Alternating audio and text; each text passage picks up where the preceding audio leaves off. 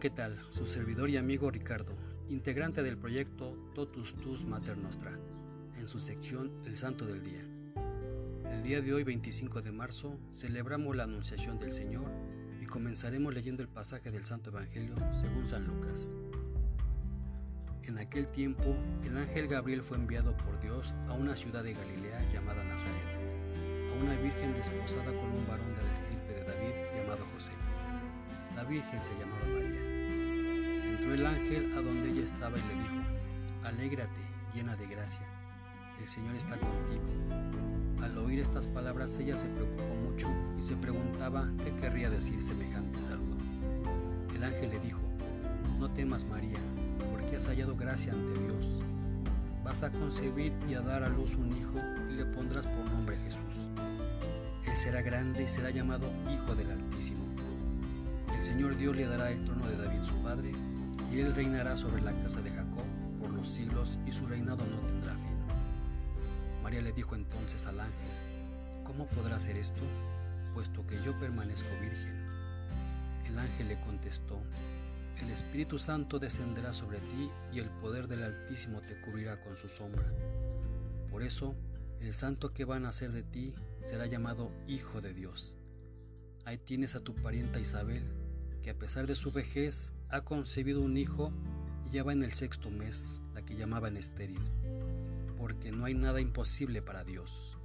María contestó, yo soy la esclava del Señor, cumplas en mí lo que me has dicho, y el ángel se retiró de su presencia. Palabra de Dios. Reflexión. Celebramos hoy en medio del tiempo de Cuaresma una gran fiesta la anunciación del Señor a la Santísima Virgen a través del ángel Gabriel. Recordemos que en la lectura del libro del profeta Isaías nos da la promesa mesiánica de Dios a Israel.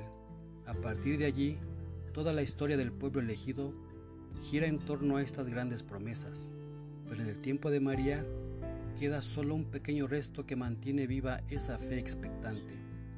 La Santísima Virgen no solo forma parte de ese grupo fiel, sino que es a la vez su centro y su culminación.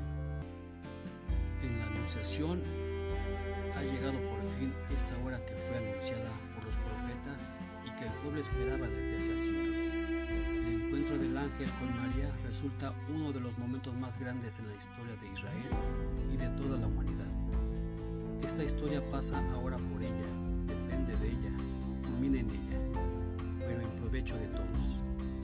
De una manera única se toca el cielo y la tierra, la grandeza de Dios y su pequeñez de su criatura. A ella Dios le ha elegido para revelar su misterio, mantenido en secreto durante siglos. En el seno de María se hará realidad la promesa de Dios. El Señor le dará el trono de David, su padre, y reinará sobre la casa de Jacob para siempre.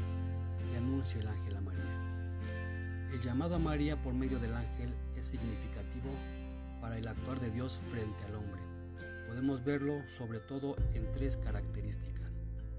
La primera, Dios prefiere a los humildes, a los pequeños, a los sencillos. Por eso escoge a María, la esclava del Señor. Ella es humilde porque conoce la distancia infinita que hay entre Dios y ella. María se siente una hija pequeña e insignificante de su pueblo.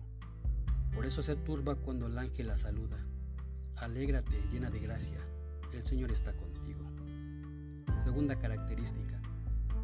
Para los sucesos verdaderamente grandes de la historia y de nuestra vida, Dios no elige la agitación y la turbulencia del mundo, sino elige la soledad y la tranquilidad.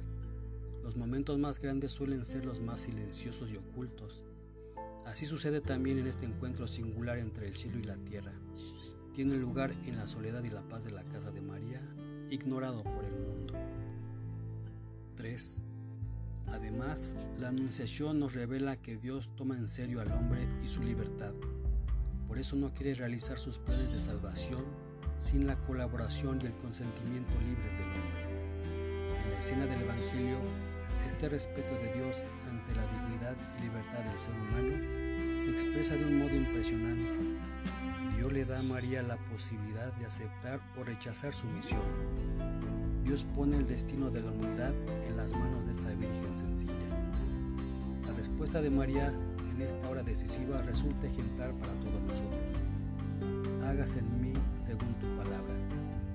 Ella acepta aunque no vea ni comprenda.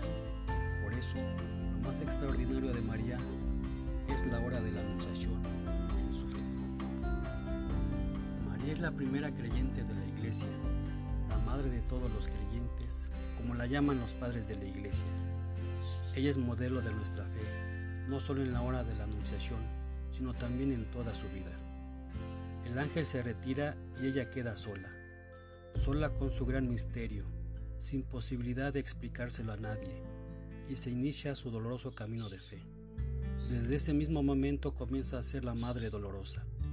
Recordemos nomás su situación difícil frente a San José, el nacimiento en la miseria, la matanza de los inocentes, la fuga a Egipto, hasta la muerte de, de su hijo en la cruz.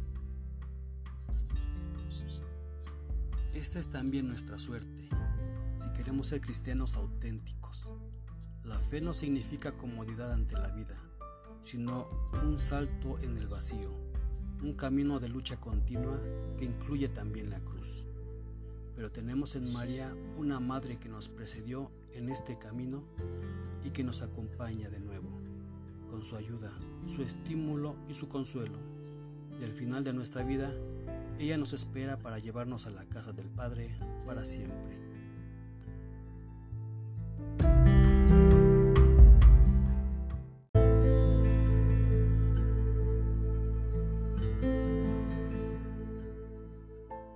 Saluda su amigo Ricardo, integrante del proyecto Totus Tus Mater Nostra, en su sección El Santo del Día. Hoy 26 de marzo conmemoramos a Santa Larisa. Santa Larisa fue uno de los 26 mártires que fueron asesinados por los godos en Gornia, actual Crimea, alrededor del año 375, bajo la orden de Jungenrich, un perseguidor de cristianos. El antiguo martirologio de la Iglesia Católica relata el martirio de 26 cristianos en la época de los emperadores Valentiniano, Valerio y Graciano. El historiador Somosel dice que el rey Atanárico se enfureció al ver a sus súbditos abrazar el cristianismo debido a la predicación del obispo Ulfías. Por eso ordenó que muchos de ellos fueran torturados y ejecutados, a menudo sin un previo juicio. Los ministros del rey Atanárico colocaron una estatua en un carro y la exhibieron ante las tiendas de los cristianos que usaban para los servicios de la iglesia. Los que adoraban al ídolo y ofrecían sacrificios se salvaban, y el resto era quemado vivo en la tienda. Jungenrich dio órdenes de incendiar una iglesia durante la celebración de los servicios divinos.